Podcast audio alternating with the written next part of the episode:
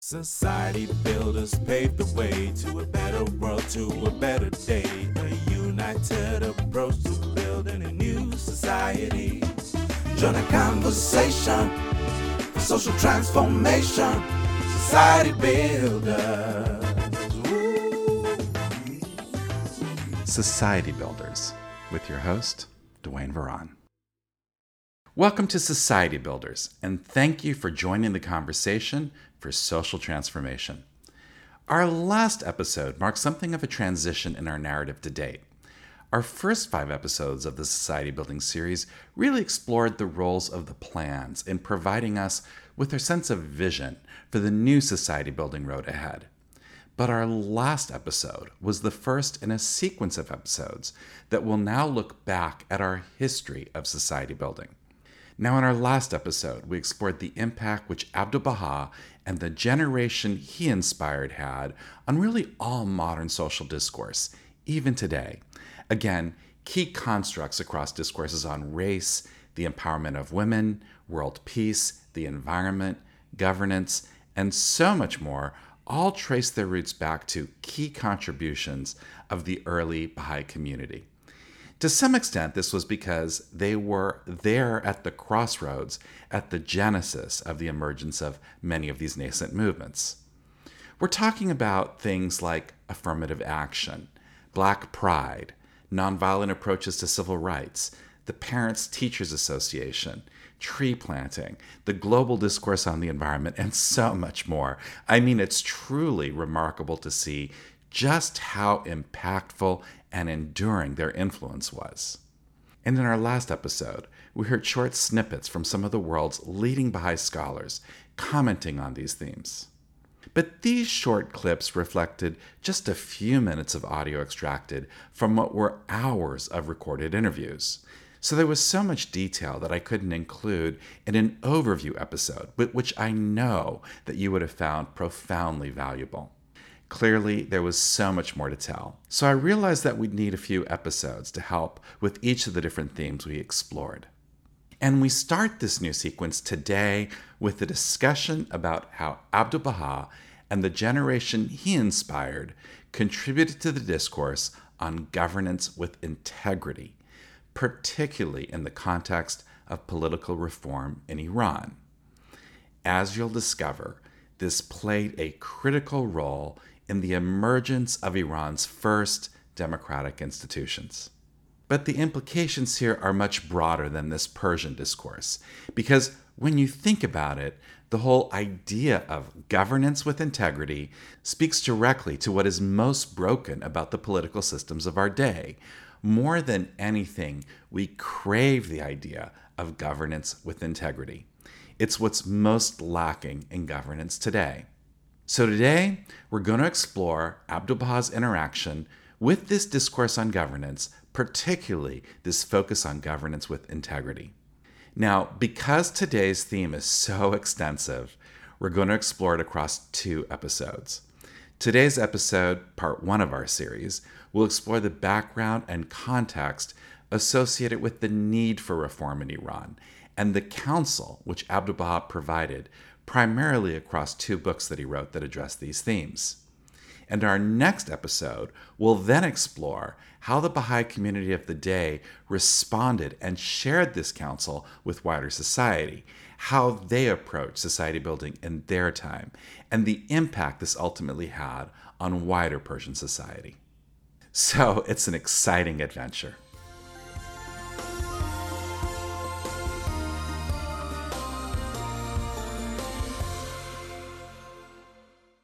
Today, we're joined by Dr. Moojan Momen, who is truly the authority on the history of the early Iranian Baha'i community. He's author to numerous books, chapters, and articles on the early Iranian Baha'i community, and he's also one of the seminal scholars on Shia Islam. He's a fellow of the Royal Asiatic Society of Great Britain and Ireland, and he's the recipient of numerous awards in recognition of his scholarship. So we're incredibly fortunate to have Dr. Moojan Momen as our special guest today. Moojan Jan, welcome to Society Builders. Oh, well, thank you very much for inviting me. It's a great pleasure A somewhat over effusive introduction to me, but there we go. I'm very pleased to be here. Uh, thank you for inviting me to Society Builders, and uh, I hope we can learn a little bit about Abdul Baha's contributions in this area of, of governance. Yeah, thank you. So, Moojanjan, today we're going to talk a lot about Abdul Baha and his interaction with efforts to reform governance in Iran. But before we do, we probably need a little bit of background and context. So let's start talking about Abdul Baha and his interaction with the leaders of his day.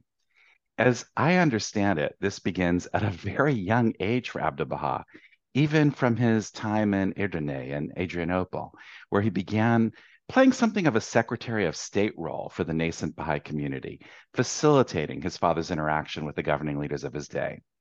H- help paint the picture.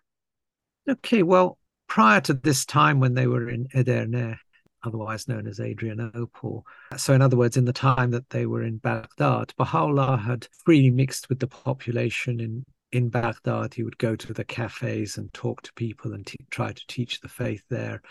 And the person had been taking care of the day to day business of the household, dealing with supplies, dealing with minor officials, uh, had been Baha'u'llah's brother, Mirza Musa, because Abdul Baha was very young at that time. By the time they got to Edirne and during the time that they were there, Baha'u'llah no longer freely mixed with the population. But he did still meet with governors and other local officials from time to time if they requested a, uh, an interview. But increasingly in that time in Adrianople, it was Abdul Baha who took over the care of the day to day business of the household, dealing with supplies, dealing with minor officials, and so forth. And how old was Abdul Baha when, when he was in Adrianople taking on this role? Well, at the time when they first arrived in, in Edirne, this, this was in right at the end of 1863. Uh, Abdul Baha would have been just 19 years old. He, he was still very young. He was still a teenager when they first arrived. And then finally, when they got to Akka, when the exiles were finally exiled to Akka, Baha'u'llah no longer met either with the population in general or even with any officials. And so Abdul Baha took over all of the interactions of the community with the outside world, including even governors and officials. So he was dealing with but both the sort of the governor at the sort of higher level of the interactions with the local officials, but also with minor officials, day to day business, organizing supplies for the household, all of these sorts of things. He was he was the person who was in charge of all of that. And then as the years rolled by after the passing of Baha'u'llah, when Abdul Baha became the leader of the Baha'i community in the Akka area, as far as the outside world was concerned, as far as the officials and so on was were concerned, nothing much had changed because Abdul they'd been dealing with Abdul Baha before, and they were continuing to deal with Abdul Baha afterwards. Abdul Baha always tried to get on well with, with local officials and, and governors and so on. He always tried to play a positive role in the community, making constructive suggestions. Some of the governors were hostile to the Baha'is and, and tried to cause problems for them because of religious and other reasons. But those governors who were willing to listen to Abdul Baha and, and, take his advice found that it was very helpful and it was always constructive and always helped them with what they were doing.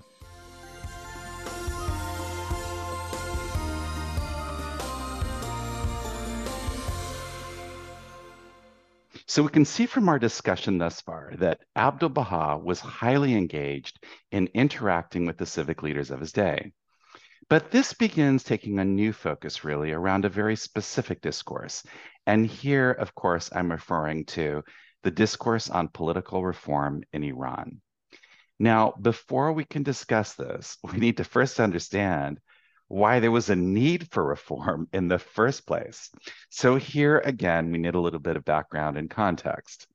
Moojanjan, can you please help understand why there was this need for reform at the time? Okay, so we're talking about Iran in the last half of the 19th century, and Iran wasn't alone in this. Many countries had the same problem that they were trying to catch up with modernity. They still had basically in place a medieval feudal social and political structure. So it was like the king owned the country. He had absolute authority to do whatever he wanted in the country. And obviously, he raised taxes by decree, but there were more questionable practices going on that were sort of conducive to corruption. So, for example, he would sell governorships and ministerial positions to individuals. And so, therefore, it was not the most capable person who would get the job, but the person who could raise the money to buy the position. And that person would then try to recoup the money he had spent and also make a profit.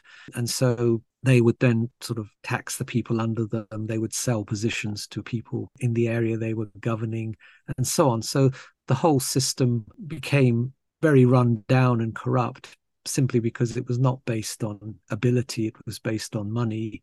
And so people who were not capable were in charge of ministerial positions and local governors and so on. And uh, not surprisingly, they didn't do a very good job of governing. So th- there was a, a, great deal of, of corruption and just poor governing. And the Shah was constantly trying to raise money to cover his increasingly extravagant lifestyle.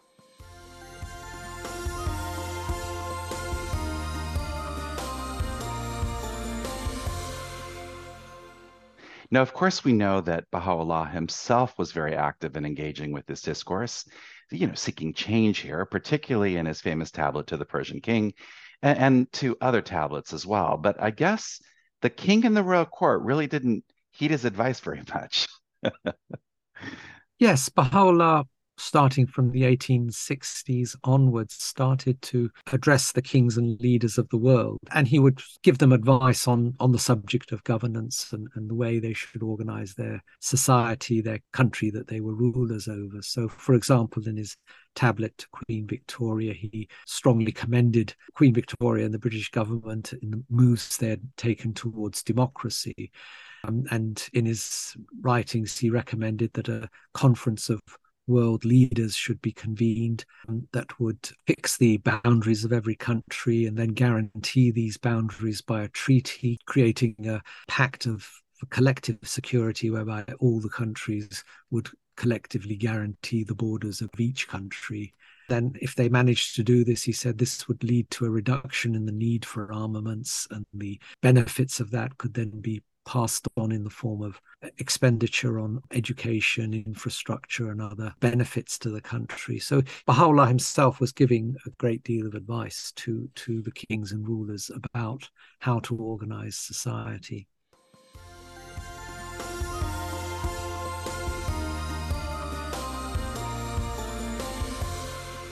So the king rejected Baha'u'llah's message ultimately, and, and this is where Abdu'l Baha enters into the picture. Now, most of the writings we have of Abdu'l Baha, of course, are either compilations of his tablets to believers, or they're compilations of talks he gave, or transcripts of interviews he gave. But Abdu'l Baha actually wrote three books The Secret of Divine Civilization, you know, The Traveler's Narrative, and his Treatise on Politics.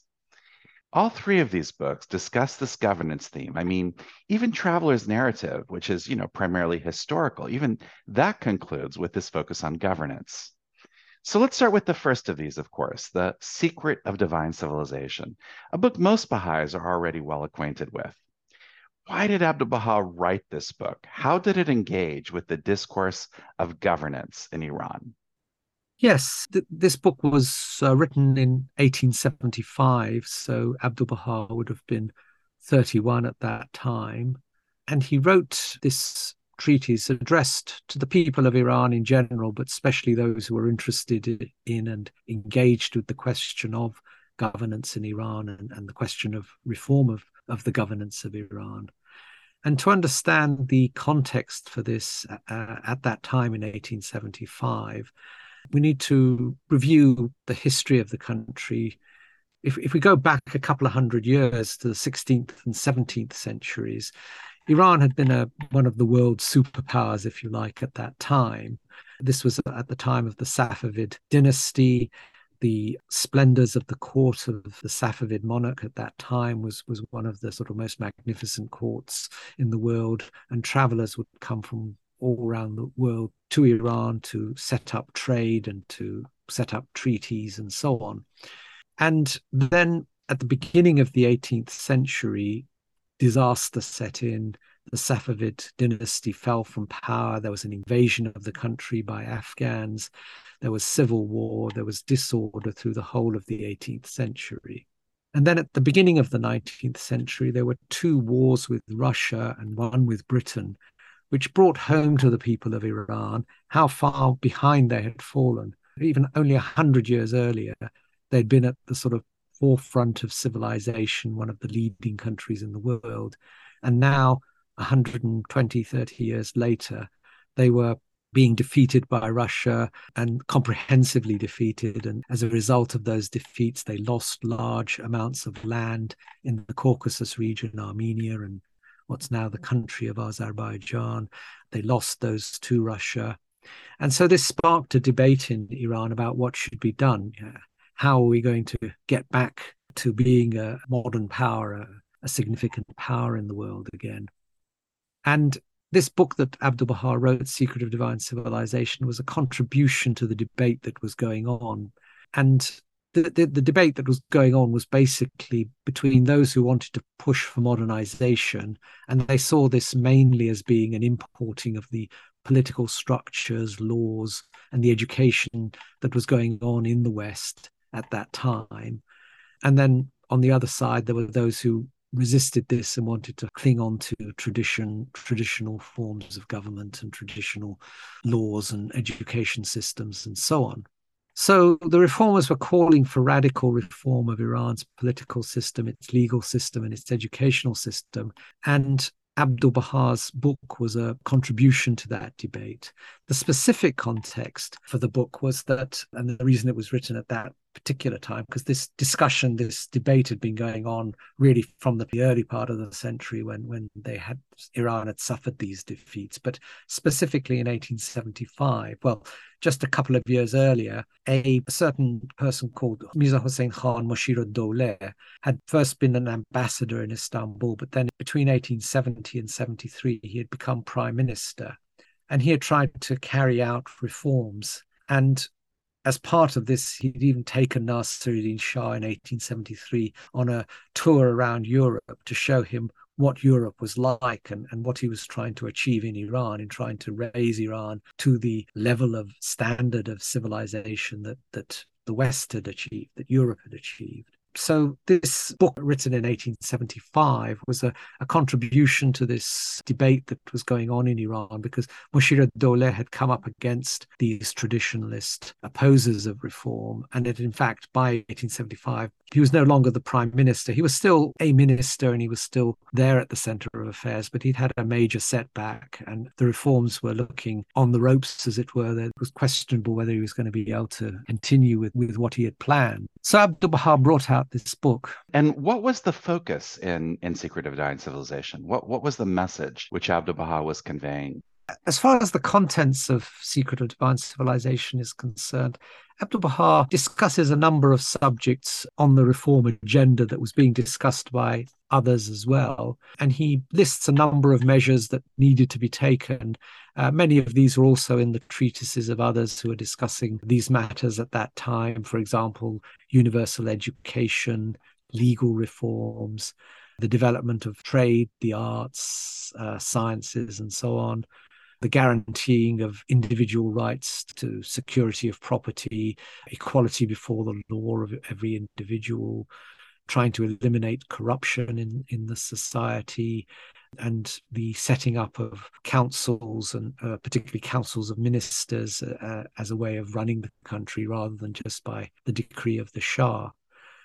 So Abdul Baha mentions all of these things in his treatise. But as I say, the, these were things that the other reformers were also talking about. What sets Abdul Baha's treatise apart from the other people who are discussing reform, and what sets Abdul Baha apart, Abdul Baha's treatise apart from those other treatises, are also just as relevant today as they were, uh, that they're relevant today to the whole world just as much as they were to Iran in the end of the 19th century.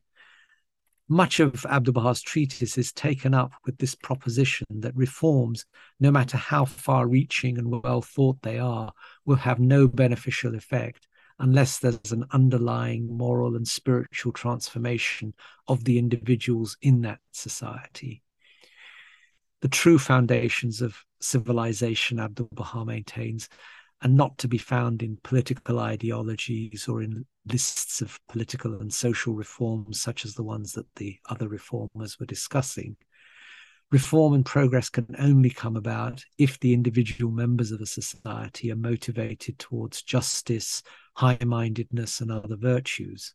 So, for example, Abdu'l Baha in that treatise advocates the free elections of the members of the consultative assemblies, the parliaments. And you have to remember at this time, the other Iranian reformers were not talking about elections to parliaments. They were just talking about having a council of ministers appointed by the king to advise the king. There was no talk about general democracy in, in Iran at this time.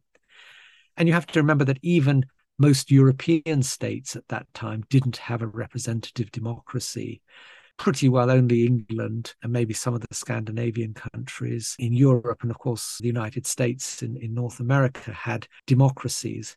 And even then, they weren't democracies in the sense that we would think of a democracy today. The suffrage was limited to men, so women were completely excluded. And in most places, the vote was given to men with property. So we're talking about maybe five or 10% of the population. So even in those countries where there was democracy, it was a very limited democracy. And yet Abdu'l Baha talks about, in effect, everyone having the vote. And he goes on to say that this is so that members can be elected to these assemblies. But then he says, if they be not righteous, God fearing, high minded, incorruptible, then the res- desired results will not be achieved. So he's going back to this idea that you have to have individuals who have these qualities before even a democracy will work. So then, you know, having discussed this idea that without moral and, and spiritual transformation, you're not going to progress, he then talks about how you can achieve this individual moral and spiritual transformation. And he says that this is best achieved through religion because it provides the motivation for individuals to disregard their own advantage and advance justice in society and be of service to the public interest. And so he comes to this idea of religion being the main motive for progress and the advancement of civilization, particularly if that religion is the cause of unity and agreement between the individual members of society. And religion is the best way of achieving that unity. So that's a, a, summary of the contents of the book. Of course, there are lots of other things that Abdu'l Baha deals with in that book. For example, he makes a list of the qualities that are required for individuals who are going to be public servants, who are going to be either civil servants or are going to be members of the uh, parliaments or members of, of, the consultative assemblies and so forth. So there are other issues as well, but th- those are the main things that he writes about you see this longing even today for this idea of governance with integrity. Yes, as I say, this book of Abdu'l Baha's was written a long time ago now, uh, 150 years ago or more, and yet, you know, the the the themes that he deals with, the issues that he brings up, are just as relevant today as as they were at that time.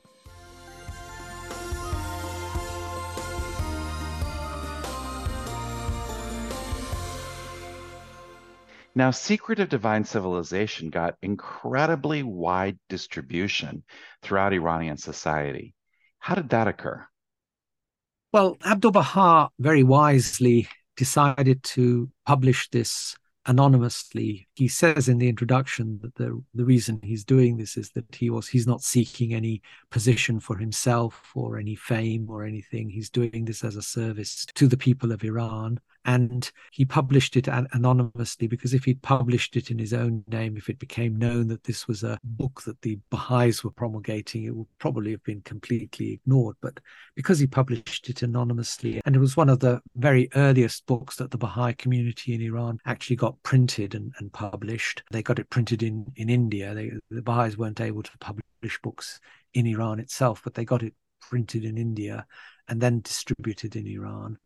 And because it was anonymous, and because in the book Abdul Baha makes no mention of the Baha'i faith at all, the Baha'is were able to distribute it. And because it was a, a useful and positive contribution to the debate that was going on, then obviously it had a great deal of appeal and we know that it was read quite widely because we we find it in the book in collections of of treatises on reform that were collected and even though it was anonymous it, it's referred to. So we know it was read. I mean, it's difficult to know how widely it was read and how influential it was but it certainly was in the debate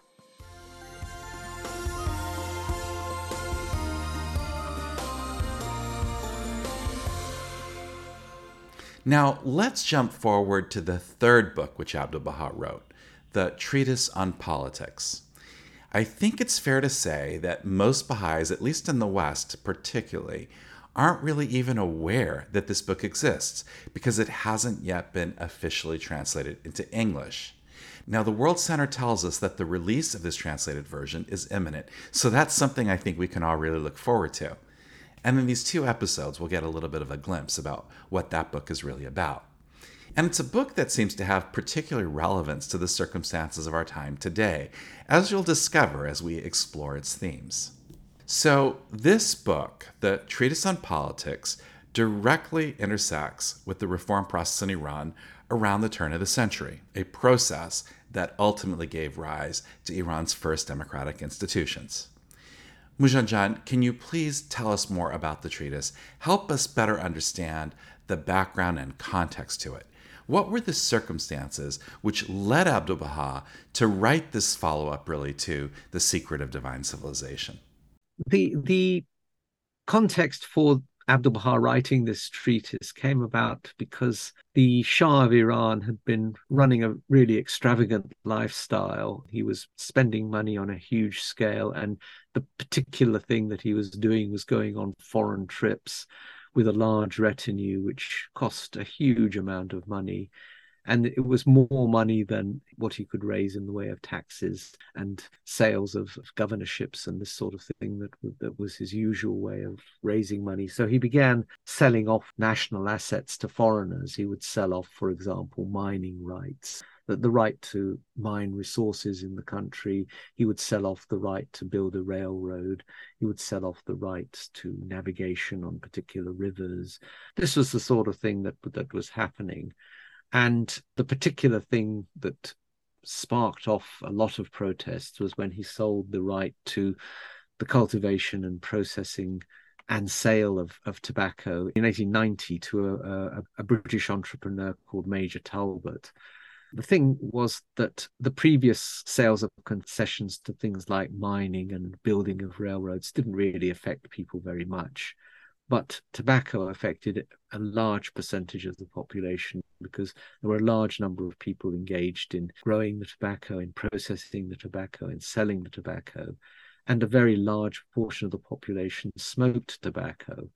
So, this concession, which was inevitably going to lead to a rise in the price of tobacco, because whatever the price of tobacco was, the person who won this concession was going to have to make profits on top of that in order to pay for the large amount of money that he paid to buy the concession in the first place. So it was inevitably going to lead to a rise in the in the price of tobacco. And as I say, a, a very large proportion of the population was smoking tobacco at this time, not in cigarettes as as you would do in the West today, but through these hubble bubble pipes or hookahs, as some people call them, devices that burn the tobacco and then you inhale the smoke through water. That that was the usual way of, of consuming tobacco. So a large proportion of the population smoked, and they, they were all very outraged that this concession was inevitably going to re- lead to a rise in the price of tobacco, and there started to be protests in the streets about this. Now, in the preceding decades, the Shah had silenced all of the main political reformers such as Malcolm Khan and Sayyid Jamaluddin and had exiled them from the country. So leadership of these protests fell to the clergy, and they eventually forced the Shah to abandon this tobacco concession or tobacco regime, as it's sometimes called. And this, together with a, a couple of other similar successes over other concessions, gave the clergy a, a, taste for power. And some of them began to write in terms of the idea that as they were the deputies of the hidden Imam, the, the, the, Imam Mahdi, who they believed was in hiding, but they were his deputies. They were the more rightful rulers of the country than the Shah was. So they started to broach these ideas. And Abdul Baha was responding to this situation in Iran when he wrote this treatise.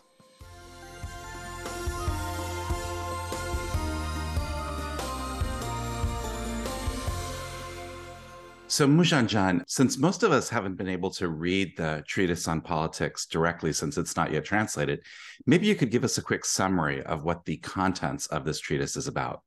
Yes, it's uh, it's a it's quite a short treatise. It's not a, it's not a lengthy work, and basically what Abdul Baha does after referring to the problems that were going on in Iran at the time is that he lays down a couple of principles. First of all, he warns about the fact that the clerical class, the, the religious leaders, are not fit people to govern a country. Their their training is in you know the obscure aspects of, of the holy law, and their training doesn't make them fit for governance. And then he points out that in the history of Iran, every time these religious leaders have come to the fore and have interfered in politics, the results for Iran have been disastrous. He gives several examples, one of which, for example, was the war that Iran fought with Russia at the beginning of the 19th century.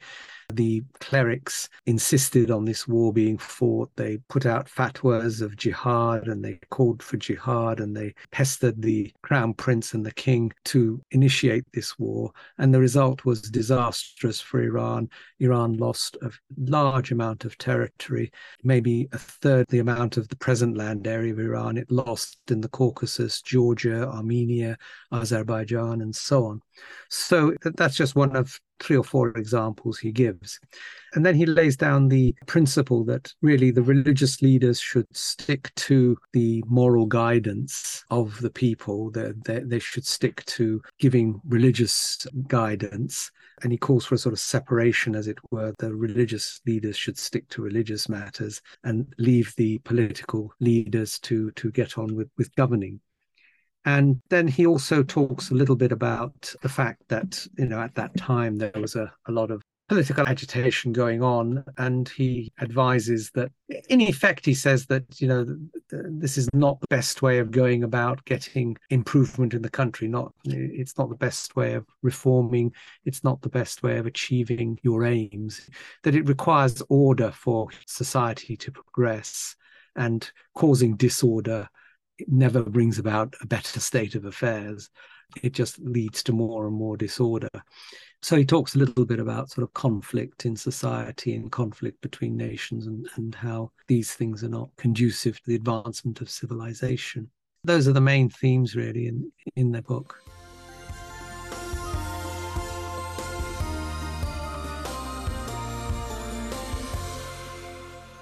So, Moojanjan, this is probably a good place for us to pause in our story. I, I know it's a little bit of a cliffhanger.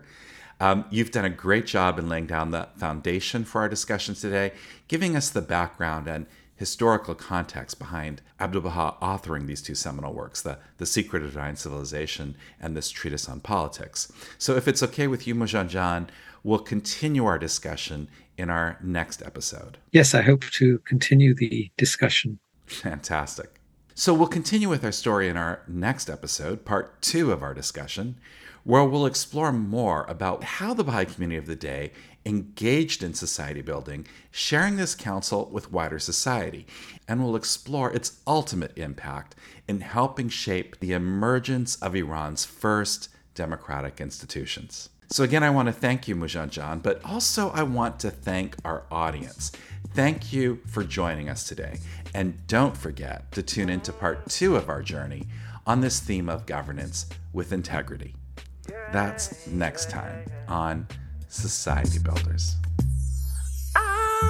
Society builders pave the way to a better world, to a better day. A united approach to building a new society. There's a crisis facing humanity. People suffer from a lack of unity. It's time for a better path to a new society. Join a conversation for social transformation. Society builders. Join a conversation for social transformation. Society builders. So engage with your local communities and explore the exciting possibilities. We can elevate the atmosphere in which we move. The paradigm is shifting. It's so very uplifting. It's a new beat, a new song, a brand new groove. Join a conversation for social transformation. Society builders. Conversation social transformation. Society builders. Woo. The Baha'i Faith has a lot to say, helping people discover a better way with discourse and social action framed by unity. Now the time has come to lift the game and apply the teachings of the greatest name and rise to meet the glory of our destiny. Join a conversation for social transformation. Society builders. Woo.